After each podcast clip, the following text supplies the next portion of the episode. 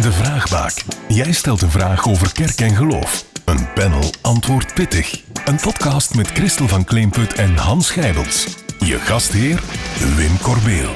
Tijd voor een nieuwe vraagbaak met Christel van Klimput en Hans Gijbels hier in onze podcaststudio. De vraag die we ditmaal willen behandelen is, en dat is geen simpele, kan je geluk zelf maken? We beginnen met een voor de hand liggende vraag. Christel, wat is geluk eigenlijk? Ja, geluk kan zijn het uh, afwezig blijven van ongeluk. Maar het kan ook, voor mij dan toch, een aaneenrijgen zijn van allemaal kleine geluksmomentjes. Het grote geluk is misschien te ver of uh, onrealistisch, maar zo van die kleine geluksmomentjes bij elkaar mogen optellen, dat kan gelukkig zijn. Is dat dan iets dat je overkomt of ook een stukje zelf maakt?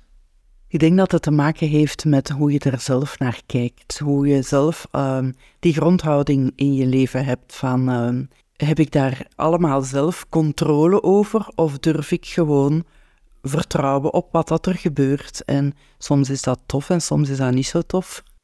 Maar het, het toffe, het goede, durven erkennen ook als... Wow, hier word ik wel gelukkig van. Een moment van verwondering dus. Ja, ja. U laten verwonderen kan over hele kleine dingen, maar dat is een, een, een manier van in het leven staan, denk ik. Hans, hoe ziet geluk er bij jou uit? Eigenlijk hetzelfde als bij Christel. Maar dat is makkelijk. Zou... Dan gaan we direct naar de volgende vraag. nee, ik zou er iets aan willen toevoegen, omdat dat grote geluk waar Christel het over had, misschien bestaat het wel hoor, maar je kan dat eigenlijk maar pas op het einde van je leven zeggen. En daarmee bedoel ik het volgende. Vroeger, in de oudheid, heb ik eens gelezen, was gelukkig zijn iets, of geluk was iets dat je eigenlijk alleen maar op het einde van je leven kon zeggen dat je dat, dat, je dat had, of, of, dat er dat was. Zie je? Nu is geluk zoiets, eh, voor veel mensen iets, ja, iets dat je zelf in de hand hebt en je moet dat zelf proberen te maken. Hè? En dat staat haaks eigenlijk op vroeger in de oudheid, toen geluk iets was, zo een geslaagd leven. En, en, dat, en dat omhelst ook minpuntjes, dat omhelst ook waar uh, Christel op alludeerde, hè, zo uh, momentjes van afwezigheid van geluk en zo, maar op het einde zo zeggen van, ja, ja, het is goed geweest, zie je? Ik denk dat dat, dat iets belangrijks is, uh, dat we vandaag zouden kunnen herontdekken, zo die, ook het grote plaatje houden en niet proberen geluksmomentjes, of, of vaak zijn dat dan slechts momentjes van tevredenheid, aan elkaar te rijgen. Zie je? Dat vind ik toch ook iets heel belangrijks. Iets wat ik in, in mijn achterhoofd uh, alleszins hou. Zo. Ja. Christel, als ik Hans dat hoor zeggen, is geluk ook een stukje een grondhouding? Hoe staan we tegenover het leven? Zijn we voortdurend op zoek naar die kleine geluksmomentjes? Heeft geluk dan iets te maken met vertrouwen staan in het leven? Vertrouwen is, echt een, een grondhouding. Um, het is ook voor mij dan toch een grondhouding van weten dat ik graag gezien word. En niet alleen door mijn omgeving, maar ook door God. En er gebeuren wel dingen, maar ik blijf altijd graag gezien worden. Dat is echt wel een grondhouding. En het vertrouwen dat het dan allemaal ook wel goed komt, wat er ook gebeurt. Zo, daar denk dat dat een, een, een houding is waar, uh, waar je veel dingen mee, mee kan relativeren ook. Omdat het oppervlakkige dingen hebben dan weinig impact, zal ik maar zeggen.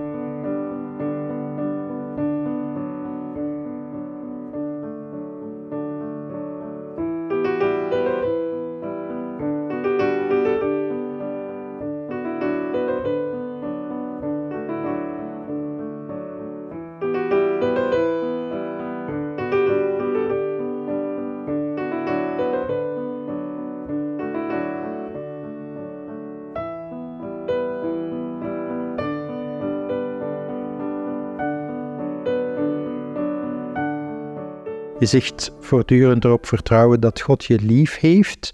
Maar hoe ervaar je zoiets? Jij bijvoorbeeld concreet in je eigen leven? Ik denk dat het ook vaak nadien is. Een beetje zoals Hans zei, op het einde van het leven. Het hoeft niet daarvoor op het einde van het leven te zijn. Maar soms na een tijdje, als er dingen gebeurd zijn, beseft je van, daar was ik niet alleen. Hè? En letterlijk, omdat er heel veel mensen waren, maar ook soms in de stilte, waar dan ook, ik was niet alleen. En er is iemand die met mij meegaat. En dan, ja, dat is een, eigenlijk op sommige momenten een overweldigend gevoel van geluk, denk ik. Maar vaak een beetje achteraf als je terugkijkt op dingen. En in die zin staat dat gevoel ook haaks op een, gelatenheid. Je zou kunnen zeggen het extreem doorslaan van vertrouwen. Hè? Alles zomaar aannemen en laten gebeuren. Nee, want dan riskeer je ook terecht te komen in zo um, van alles is goed en, en, en ook het, als het niet goed is, is het ook nog goed. En dat is niet waar. Nee, ik denk er zit ook activiteit in. Gelukkig worden is voor mij ruiten wassen. Ja, je wordt gelukkig als de zon binnenschijnt, hè? dat is geluk. Maar als je ruitjes vuil zijn, kan de zon niet binnenschijnen. Maar aan de andere kant, je ruiten, en dat is echt typisch voor geluk, je ruiten kunnen best proper zijn. Als er een wolk voor de zon zit, hè, schijnt ze niet binnen. Dat is nu eens echt dat heeft nu eens echt voor mij te maken met geluk. Je kan er dingen voor doen, maar uiteindelijk heb je het niet helemaal in de hand. Je kan het voorbereiden door op een bepaalde manier in het leven te staan, maar je hebt uiteindelijk niet alles in de hand. En dus uh, wanneer ik lesgeef en het gaat over geluk, ja, dan probeer ik zo de studenten wat, wat recepten, wat, wat, ja, wat recepten te geven, dingen die ze in hun sopje kunnen doen hè, om hun ruiten mee te wassen. Vertrouwen is er daar één van. Hè.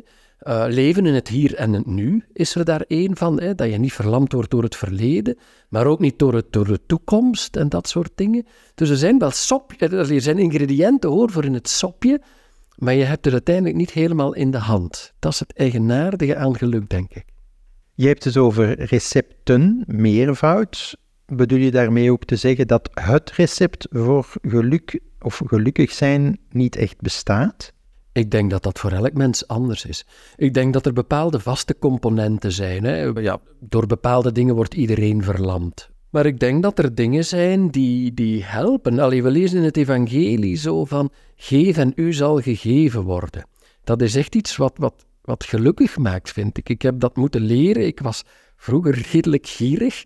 Ik, ik heb dat echt geleerd vanuit het evangelie, zo van, ja, maar dat is echt waar. Als je geeft, dan word je ook gegeven. En, en dat maakt je echt gelukkig. En dat geven, dat zijn niet altijd materiële dingen. Hè.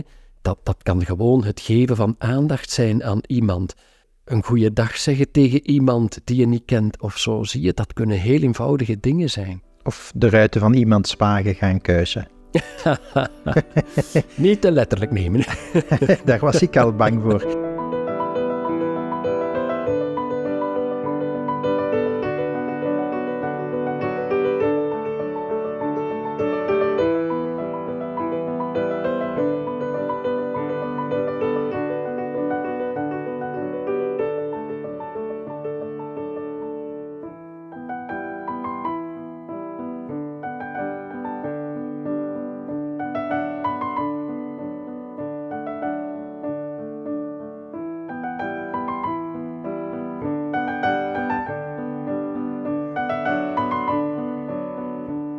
Christel, zie jij vanuit de Bijbel dan specifiek, en misschien zelfs nog specifieker vanuit de christelijke traditie, van die ingrediënten of recepten voor geluk, die jou persoonlijk aanspreken?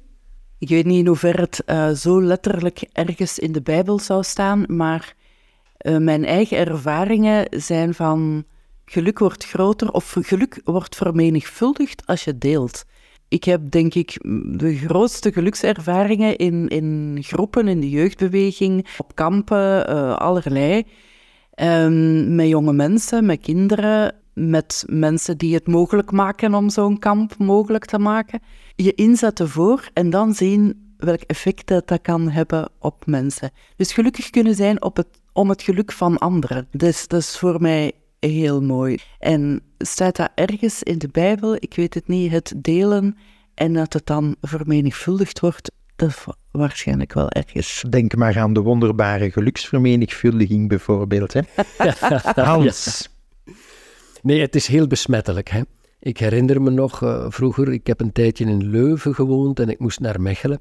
En dus heel de bondgenotenlaan liep mij tegen, want ja, het station liep leeg van mensen die naar Leuven kwamen om te werken. En dat waren meestal zo s'morgens vroeg eh, lange gezichten. Mensen hadden nog niet genoeg koffie gedronken of zo, zeker weet ik veel. Maar af en toe zat daar dan zo een gezicht tussen waar je het geluk van kon lezen. Zo'n een, een brede glimlach of zo. Had die persoon een mooi bericht gekregen of weet ik veel. En ik moest daar altijd, ik werd daar zelf gelukkig van. Van zo iemand te zien die. Het is echt besmettelijk, ja. Maar, Christel, je mag ook niet te krampachtig naar geluk gaan zoeken, want anders word je misschien ongelukkig weer. Krampachtig zijn is nooit goed. En ehm, op zoek zijn naar geluk, inderdaad, dan, uh, dan riskeren van, van die kleine dingetjes waar ik het daar straks over had, gewoon niet te zien, aan eraan voorbij te gaan om te denken, dit is het nog niet, of het moet groter zijn, of weet ik veel. Krampachtig op zoek zijn om het zelf te maken, ik denk dat dat van op voorhand eigenlijk al gedoemd is om te mislukken. Ik wil daar eigenlijk direct op inpikken. Want ook daar is natuurlijk weer een hele markt voor. En als je naar de boekhandel gaat, hè, gelukkig worden in tien dagen, gelukkig worden in vijftien stappen. Het is, het is vreselijk. Het is echt vreselijk. Hè?